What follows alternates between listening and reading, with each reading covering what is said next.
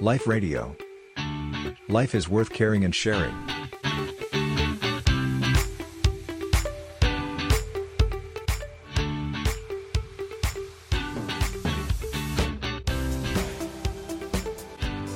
ริงๆ ต้องเล่าย้อนไปว่า ชีวิตการบวชพระเนี่ย ในสังคมไทยเราอาจจะเข้าใจไม่เหมือนกับในอดีต ในปัจจุบันเนี่ยเรารู้สึกว่าพระโกนหัวปุ๊บเนี่ย เรารู้สึกว่าโอ้เป็นคนที่จะต้องบริสุทธิ์สมบูรณ์นะมแต่ว่าในความเป็นจริงแล้วเนี่ยยกเว้นยกเว้นลูกศิษย์รุ่นแรก ๆ ของพระพุทธเจ้าที่ท่านมีความพร้อมมาก ๆ บวชแป๊บเดียวก็บรรลุเนี่ยนะแต่ว่าหลังจากนั้นมาเนี่ยการบวชพระก็เป็นเป็นพื้นที่ในการฝึกฝนเรียนรู้ ซึ่งบางท่านก็บวชมาไม่นานก็สามารถที่จะปฏิบัติธรรมเข้าใจธรรมะลึกซึ้งได้ บรรลุธรรมได้ บางรูปก็ใช้เวลายาวนาน เพราะฉะนั้นพระที่อยู่ร่วมกันเนี่ยก็มีทั้งที่เป็นอริยบุคคลก็มี เป็นพระปุถุชนก็มี เป็นพระแม้แต่ยังประพฤติตนไม่เหมาะสม เป็นที่มาของสิกขาบทวินัย เยอะแยะมากมาย วินัยพระที่เราเห็นมีหลาย ๆ ข้อเนี่ยไม่ได้ว่าอยู่ดีๆ พระพุทธเจ้า ก็นึกขึ้นมาว่าเออวันนี้บัญญัติสักข้อสองข้ออะไรแบบเนี้ยแต่ว่าพระอยู่กันมาเป็นหลายปีนะ จนมีพระที่บวชมาแล้ว มาประพฤติตัวไม่เหมาะไม่สมนะพระรุ่นแรกๆเนี่ยท่านบวชมาไม่นานท่านก็บรรลุไป ก็กลายเป็นพระอริยะกันหมด ก็ไม่มีใครทำผิดทำสิ่งไม่ดี แต่พออยู่มานานๆเนี่ยพระทำไม่ดีก็เลยเกิดเป็นปัญหาบ้างว่า ไปเกิดก่อเหตุตรงนั้นตรงนี้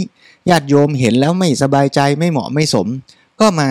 กราบเรียนพระพุทธเจ้า พระพุทธเจ้าก็เรียกพระภิกษุมาพูดคุยสอบถามว่าเออเกิดอะไรขึ้นอย่างไร ถ้าเป็นความผิดความไม่เหมาะ ท่านก็ตักเตือนแนะนำแล้วท่านก็บัญญัติสิกขาบทขึ้นมาว่าอ้าวต่อไปอย่าทำอย่างนี้อีกนะอ่าถ้าทำก็จะให้มีโทษต้องมีการลงโทษอย่างนี้อย่างนั้นก็ว่าไปตรงนี้ก็จะเกิดเป็นสิกขาบทขึ้นมาคราวนี้ในบรรดากระบวนการฝึกอย่างเนี้ยก็แสดงให้เห็นว่า พระที่บวชเข้ามาก็คือบวชมาเพื่อเรียนบวชมาเพื่อฝึก เราอย่าเพิ่งไปคิดว่าโอ้ พระบวชมาแล้วจะต้องเป็นพระ อรหันต์กันทันทีทันใดที่โกนหัวห่มผ้าเหลืองอาตมาก็จะบอกกับญาติโยมแม้แต่ที่วัดบ่อยๆว่าแม้แต่ตัวอาตมาเองอย่างเนี้ยก็เป็นตัวอย่างหนึ่ง ว่าโอ้บวชมาแล้วยังต้องฝึกอีกเยอะนะโกนหัวแล้วกิเลสก็ยังมีเท่ากับตอนก่อนโกนนั่นแหละ ดีไม่ดีเนี่ยกิเลสบางอย่างเพิ่มขึ้นด้วยนะ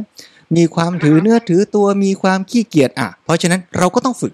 คราวนี้เพียงแต่ว่าที่เราเคารพพระสงฆ์ที่เป็นพระปุถุชนเนี่ยก็เคารพในฐานะที่ว่าท่านมีความตั้งใจฝึก เพราะฉะนั้นถ้าลองไปอ่านหนังสือพุทธธรรมของหลวงพ่อสมเด็จพระพุทธโฆษาจารย์ปอประยุตโตเนี่ยก็มีอยู่ตอนหนึ่งที่ท่านก็เตือนใจทั้งพุทธบริษัททั้งพระทั้งโยม ว่าพระเองที่ได้รับการเคารพบูชาได้รับการเลี้ยงดูดูแลปัจจัย 4 จากพุทธบริษัทในฝั่งญาติโยมอุบาสกอุบาสิกาเนี่ยก็ต้องสำนึกในบุญคุณแล้วก็พยายามฝึกตน แต่ในการพยายามฝึกตนเนี่ยถ้ามันมีอะไรผิดพลาดบกพร่อง เราก็ตักเตือนกันเราก็บอกกันอาตมาก็อาจจะมีอะไรที่ไม่ดีญาติโยมในวัดเห็นก็เออช่วยบอกช่วยเตือน เพียงแต่ว่าบอกเตือนกันด้วยไมตรี ไม่ใช่ว่าต้องการที่จะทำร้ายเอากันให้ตายใช่ไหมฝั่งญาติโยมเมื่ออนุเคราะห์พระแล้วนะด้วยวัตถุปัจจัย 4 พระได้ศึกษาธรรมะเรียนรู้ฝึกตนจะได้ฝึกได้มากได้น้อยก็แล้วแต่ละก็มาบอกสอนญาติโยมนะอันนี้ก็จะเป็นหลักการที่พระเจ้าทรงวางไว้ให้พระกับโยมเนี่ย มีความสัมพันธ์ พึ่งพิงอาศัยกัน ซึ่งกันและกันนะหมายความว่าไม่ใช่ว่า